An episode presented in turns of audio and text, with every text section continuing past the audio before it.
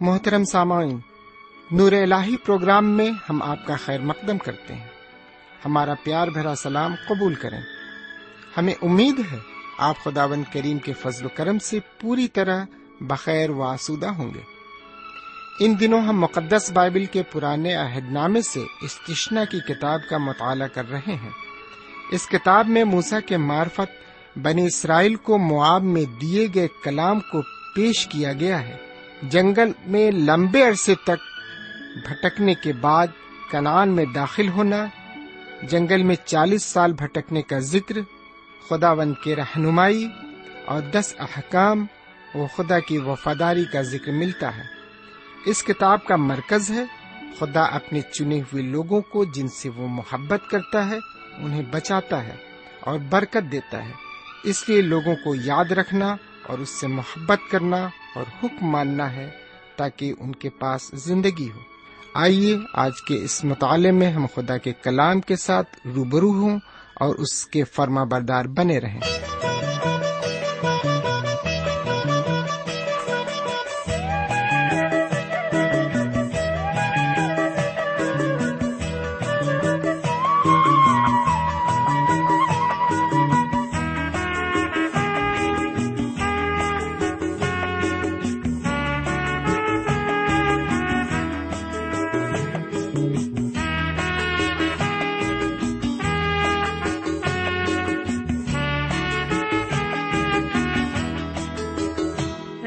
پتھک تو سدا یاد رکھ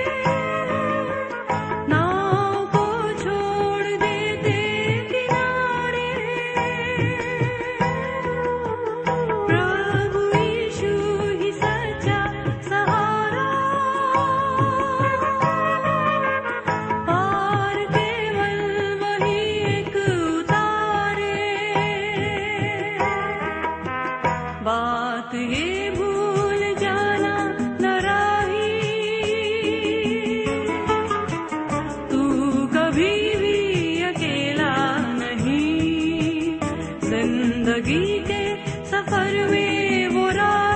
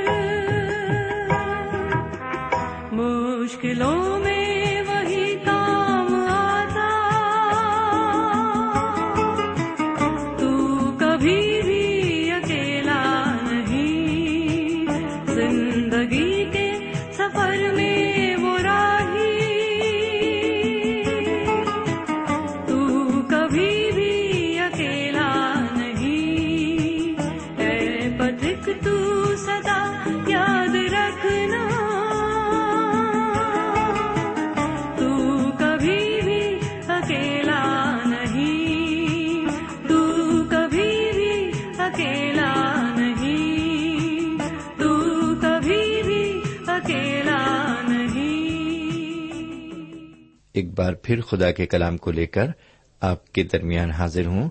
سلام قبول فرمائیے۔ نور الہی کی اس نشریات میں شرکت کرنے کے لیے میں آپ کا تہ دل سے شکریہ ادا کرتا ہوں اور ساتھ ہی ساتھ آپ کا استقبال بھی کرتا ہوں۔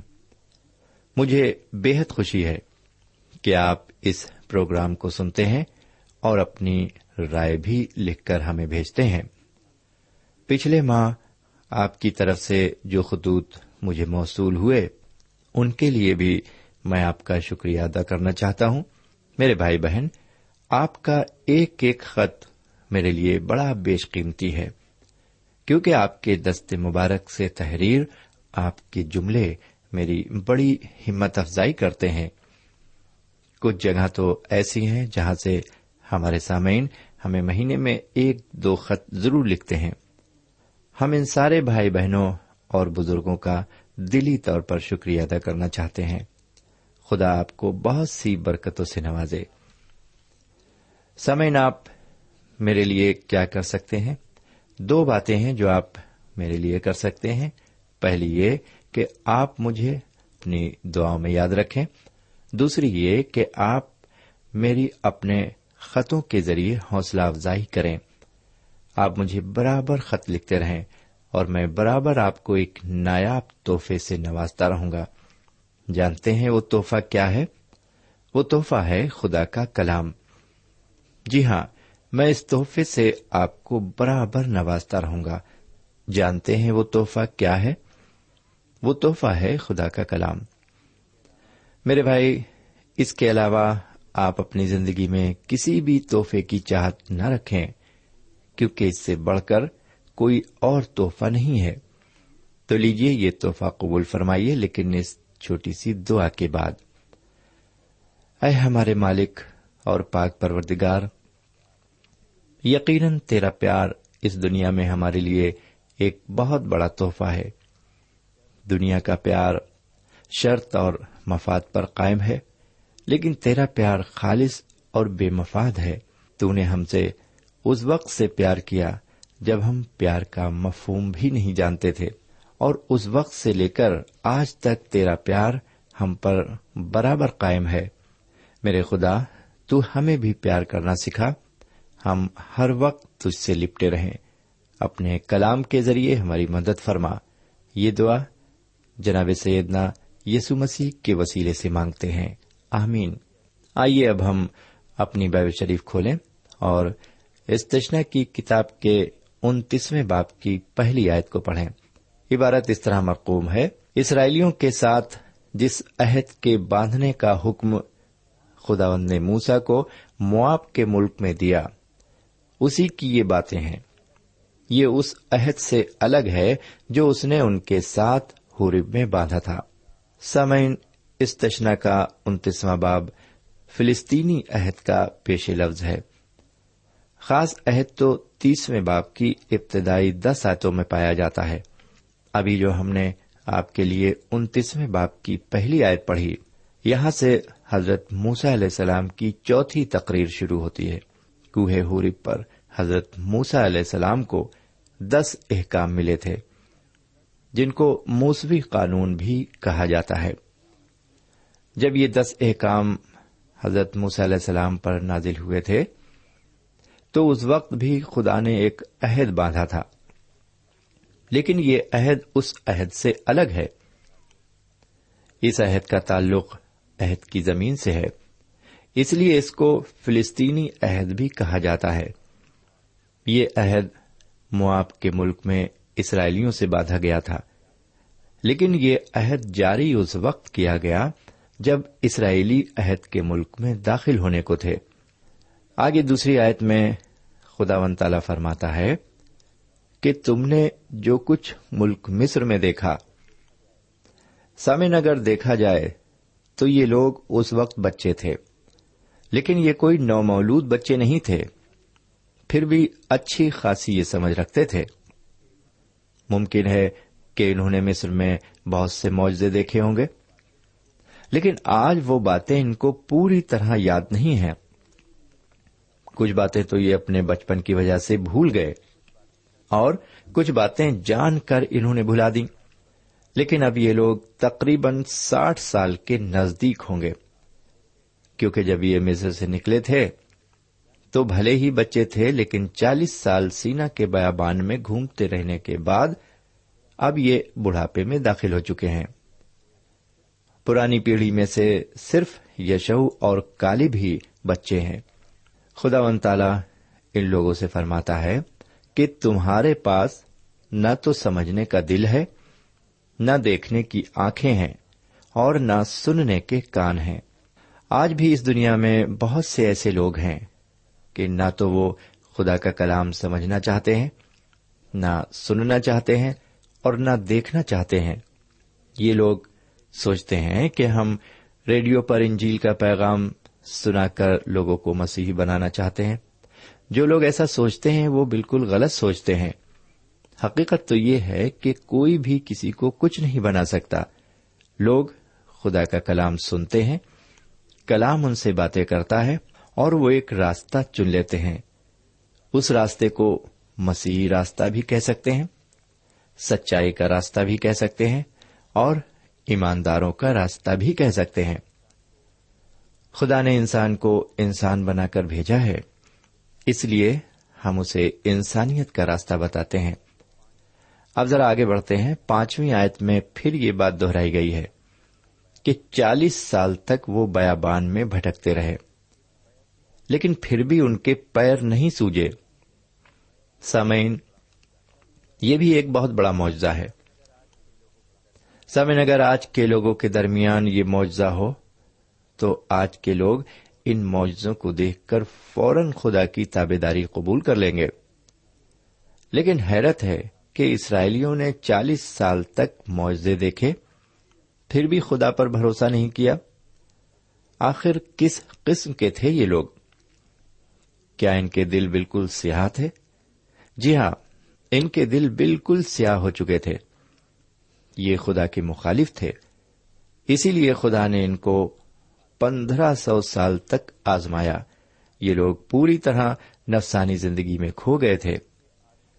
رومیو کے خط کے آٹھویں باپ کی ساتویں اور آٹھویں آیت میں لکھا ہوا ہے، جسمانی نیت خدا کی دشمنی ہے، کیونکہ نہ تو خدا کی شریعت کے تابع ہے، نہ ہو سکتی ہے۔ اور جو جسمانی ہیں، وہ خدا کو خوش نہیں کر سکتے۔ ہاں اب یہ ذرا آگے بڑھتے ہوئے دسویں آیت سے انتیسویں آیت تک عبارت پر غور کریں۔ سامعین، حضرت موسا علیہ السلام اسرائیلیوں کو بتاتے ہیں کہ حکم نہ ماننے کے سبب سے جو لانتیں تم پر آئیں گی، ان کا اثر سارے ملک پر پڑے گا۔ تیسویں آیت میں لکھا ہے کہ سارا ملک گندھک اور نمک بن جائے گا۔ چوبیسویں آیت میں لکھا ہے کہ جب سب قومیں پوچھیں گی کہ اس ملک کی یہ حالت کیسے ہوئی؟ تو اس وقت لوگ جواب دیں گے کہ یہ حالت اس ملک کی اس لیے ہوئی کہ ان کے باپ دادا نے خدا کا حکم نہیں مانا اور انہوں نے غیر معبودوں کی پرستش کی۔ اس لیے خدا کا قہر بھڑکا اور اس ملک کی زمین برباد ہو گئی۔ اس سے متعلق کافی عرصے پہلے میں نے ڈاکٹر جارج گل کی لکھی ایک کتاب پڑھی تھی۔ انہوں نے اپنی کتاب میں لکھا ہے کہ کنان کا ملک اور اس کے آس پاس کا علاقہ بالکل بنجر پڑا ہے۔ اور اس بنجر علاقے کے بارے میں وہ وہی بات لکھتے ہیں جو حضرت موسا علیہ السلام نے تین ہزار پانچ سو سال پہلے بتائی تھی کہ جو احکام خدا نے مصر سے نکلتے وقت انہیں دیے تھے ان احکامات سے وہ پیچھے ہٹ گئے۔ سامعین، لوگ اور زمین دونوں کا بہت گہرا تعلق ہے۔ خدا کے احکام صرف اسرائیلیوں سے ہی متعلق نہیں تھے، بلکہ ان کے ملک کی زمین سے بھی تھے۔ جب خدا انسان پر لانت بھیجتا ہے، تو وہ اس زمین پر بھی بھیجتا ہے جس پر وہ رہتا ہے۔ وہ زمین کو بھی برباد کر دیتا ہے۔ خدا کا قہر صرف آدمیوں پر ہی نہیں، بلکہ ان کے ملک اور زمین پر بھی ہوتا ہے۔ سامن خدا نے ہم سے کچھ باتیں ضرور پوشیدہ رکھی ہیں۔ لیکن بہت سی باتیں ہم پر آیا بھی کر دی ہیں۔ اس عہد کی زمین کے بارے میں ہمیں بہت کچھ بتا دیا ہے۔ آج کل وہ زمین بالکل بنجر پڑی ہے۔ اور کوشش کی جا رہی ہے کہ یہاں پانی لایا جائے۔ آپاشی کا محکمہ کہتا ہے کہ اگر وہاں پر پانی کا انتظام ہو جائے تو وہاں پر پچیس سے تیس لاکھ لوگوں کے رہنے کا انتظام ہو سکتا ہے۔ اور ان کے کھانے کے لیے اناج بھی اگایا جا سکتا ہے۔ میرے بھائی، اگر اسرائیلی خدا کے احکام کی تعمیل کرتے اور برابر فرما بردار بنے رہتے تو آج یہ حال اس زمین کا کیوں ہوتا؟ میرے بھائی، خدا کی لانت سب کچھ تباہ و برباد کر دیتی ہے۔ خدا کے ایک کام پر چلنے اور فرما بردار بنے رہنے میں ہی انسان کی بھلائی ہے، ورنہ تباہی اور بربادی کے علاوہ اور کچھ نہیں۔ سمے اب ہم استشنا کی کتاب کے تیسویں باپ کو آپ کی خدمت میں رکھیں گے۔ اس باب میں ہم خاص طور سے فلسطینی عہد کے بارے میں دیکھیں گے۔ سامعین، اس عہد میں خدا و تعالی نے لفظ اگر کا استعمال نہیں کیا ہے، کیونکہ یہ پوری طرح انکنڈیشنل یعنی غیر مشروط عہد ہے۔ اس عہد کے تحت خدا و تعالی اسرائیلیوں سے وعدہ فرماتا ہے کہ وہ انہیں مستقبل میں بہت سی برکتیں دے گا۔ بہرکیف اس باپ کی پہلی آیت بتاتی ہے کہ اسرائیلی تتر بتر ہو جائیں گے اور غیر قوموں میں جا کر رہنے لگیں گے۔ اسرائیلی قوم اس زمین سے نکال کر باہر کر دی جائے گی، کیونکہ وہ نافرمان ہے۔ لیکن یہ بات واقع ہو چکی ہے۔ دوسری آیت بتاتی ہے کہ اسرائیلی پچھتائیں گے اور پھر عہد کی زمین پر واپس آئیں گے۔ میرے بھائی، کیا ان کا عہد کی زمین پر واپس آنا ان کی فرما برداری پر منحصر ہوگا؟ بات بالکل صاف ہے۔ اگر وہ نافرمانی کی وجہ سے تتر بتر ہوئے ہیں، تو فرما برداری کی وجہ سے واپس آئیں گے۔ بہرکیف جب ہم آگے تیسری آیت پر نظر ڈالتے ہیں، تو وہاں پر ہمیں اپنے حضور کریم جناب سیدنا مسیح کی دوسری آمد کا اشارہ ملتا ہے۔ سیدنا مسیح کی دوسری آمد کا پرانے عہد نامے میں یہ پہلا بیان ہے۔ جب ہم نئے عہد نامے میں جا کر یہودا کے خط پر نظر ڈالتے ہیں، تو وہاں پر ہنوک علیہ السلام بتاتے ہیں کہ سیدنا مسیح دوبارہ اس دنیا میں واپس آئیں گے۔ جبکہ پرانے عہد نامے میں انہوں نے یہ اشارہ نہیں دیا ہے۔ میرے بھائی، یہ حضرت ہنوک کی ایک لاجواب پیشن گوئی ہے جو ابھی تک پوری نہیں ہوئی ہے۔ جب تک یہ پیشن گوئی پوری نہیں ہوگی، تب تک عہد کی زمین پر برکت اور صلح نہیں ہوگی۔ بہرکیف اب تھوڑا اور آگے بڑھتے ہوئے اس باپ کی چوتھی اور پانچویں آیت پر غور کریں۔ چوتھی آیت میں خدا و تعالی فرماتا ہے کہ میں پھر انہیں جمع کر کے عہد کی زمین پر واپس لاؤں گا۔ اور چھٹی آیت میں وہ فرماتا ہے کہ میں تجھے تیرے باپ دادا سے بھی زیادہ برکت دوں گا۔ سامن یہاں پر یہ خدا و تعالی کی چوتھی پیشن گوئی ہے۔ اس پیشن گوئی میں وعدہ کیا گیا ہے کہ انہیں پھر عہد کی زمین پر واپس آنا ہوگا۔ یہ ایک غیر مشروط وعدہ ہے۔